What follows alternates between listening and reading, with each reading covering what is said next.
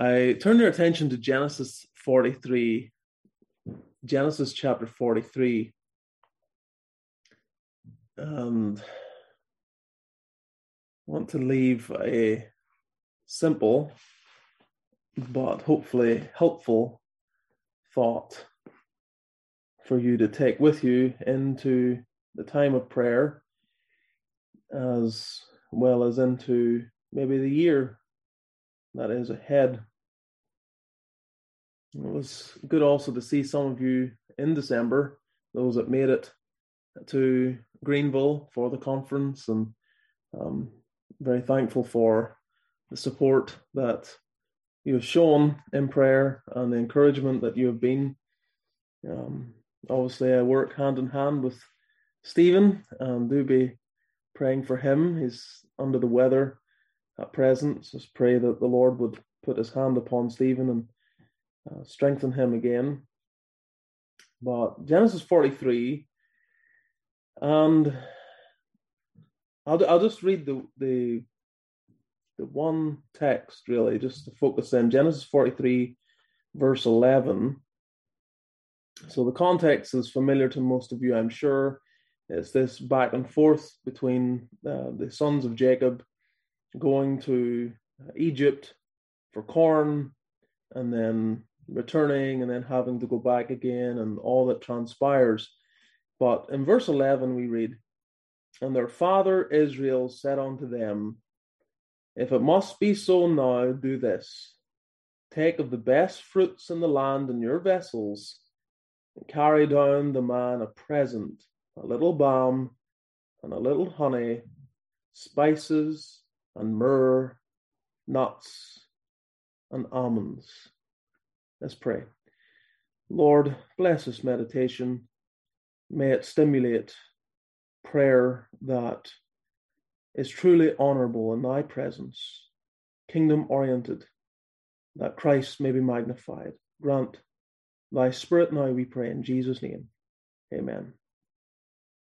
So, like most of you, we uh, begin the year again, uh, perhaps with various reading plans, and I was have gone through Genesis and into Exodus, and I uh, noted here in Genesis 43 recently, just what is is here in verse 11. And as I was wondering what to bring today, Stephen asked me on Friday if I would uh, bring the message to you. I said sure, and then I was wondering what to say. Well, well, this came back to mind. And if I was to put a title on this, it would be "Don't undervalue the ordinary."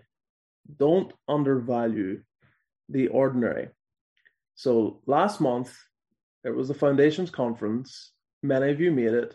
Others of you watched on, or well, you prayed for it and you're listening through the, the various messages and in full support. And of course, when you have a conference like that, like any conference, you have assigned speakers, and some of them at least, uh, perhaps with some exceptions like myself, some of them may be globally renowned speakers, men that are known uh, across the world in some cases, certainly well known within certain quarters, and very gifted, very capable, very able, and very powerful in their own way as they minister the word of God. And so we have these these highlights, these these seasons, conferences, and, and things of that nature that we, we get excited about and we're so delighted to enter into. And sometimes there may be a little bit of a downer afterwards and we undervalue the ordinary. Well, in verse 11, I want you to note here that the line that says, Take of the best fruits in the land in your vessels. Take of the best fruits in the land in your vessels. Take the best. But the problem with the best is that the best that they had was not sufficient. They needed corn. The corn was the staple of their existence. And while where they were provided some sustenance, and you have honey mentioned, and spices, myrrh, nuts, almonds, and there may have been other things as well, these dainties were not sufficient for the ongoing sustaining of their life. There, there are other languages that uh, or statements that are made that they're going to starve, they're they're they're they're struggling to survive if they don't have corn. There is this need for the basic. And so I was thinking about that and just three simple headings. First, the ordinary is saving. The ordinary is saving. The corn would save them. It was absolutely essential. When you go back to, I think it's the end of chapter 41, um, yes, chapter 41, verse 57 all countries came into Egypt to Joseph for to buy corn because that the famine was so sore in all lands. They came for the corn. The corn was what was necessary for life, and it was saving. When you think of most of our experience, most of us are saved in very ordinary ways. The word of God brought by a mother, by a father, by a Sunday school teacher. Most of us are brought to Christ by a very ordinary individual presenting before us the simplicity of the gospel. And that changed our lives. And so we have a tendency to underestimate or undervalue just what these people accomplished parents, Sunday school teachers, friends, ordinary people. And we elevate these, these great and wonderful preachers and so on. But so often we have actually benefited savingly from the ordinary just like the corn, we we can't underestimate it. We ought not to undervalue what it is that God generally uses, which is just ordinary people giving themselves to the gospel of the Lord Jesus Christ. So it's saving. It's also satisfying. The ordinary is satisfying. So it ought to be at least.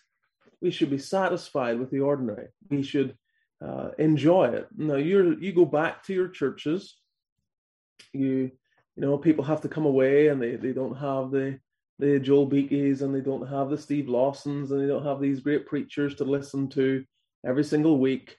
And uh, of course, you know, we, we tend to maybe undervalue the the ordinary ministry of our, our pastors and our preachers.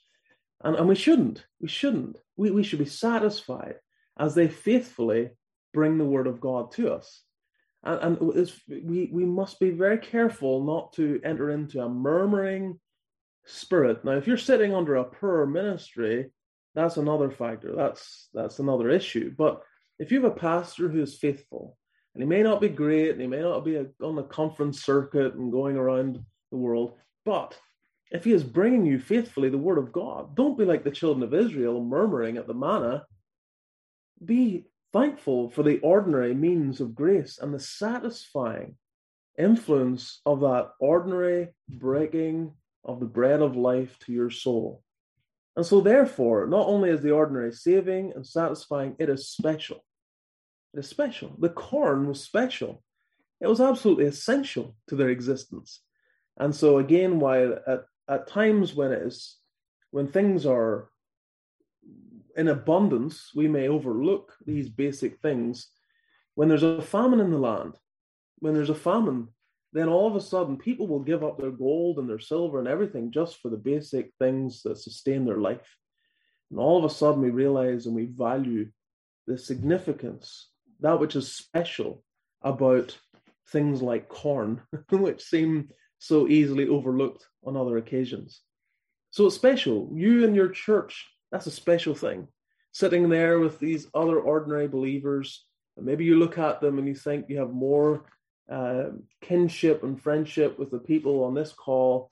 Be very careful with that. Now, I understand. I understand that there there there can be various reasons why why we may struggle to truly enter into the fellowship of those in our own congregation. But don't, again, try to see that those people God has put you in among in His providence, that you're there to be an encouragement to them and them to you. And so receive the corn in your church, but thank God for your pastor and your elders, your Sabbath school teachers, and others that are around you that bring the corn because you need the corn and it's far more special than at times we realize. So, in 2022, don't be thinking, oh, I'm so sad that the conference is over and different things have passed. Thank God for the basic sustenance of your spiritual life. Thank God for how He sustains us. And, th- and this is it. I mean, this this corn was to was to go across the nations. It was to to provide and save much people alive. That's what Joseph did simply by giving them corn, not the special things, not the almonds and all the rest of it. The special, the significance of the corn was going to save multitudes. So again, you don't have to be a great preacher and a mighty preacher to make a difference. You just have to distribute the corn to the people in your community, and God will use it to extend His kingdom. So may the Lord help us to value the simple, because it's often the simple that He uses for His name's sake. Thank you.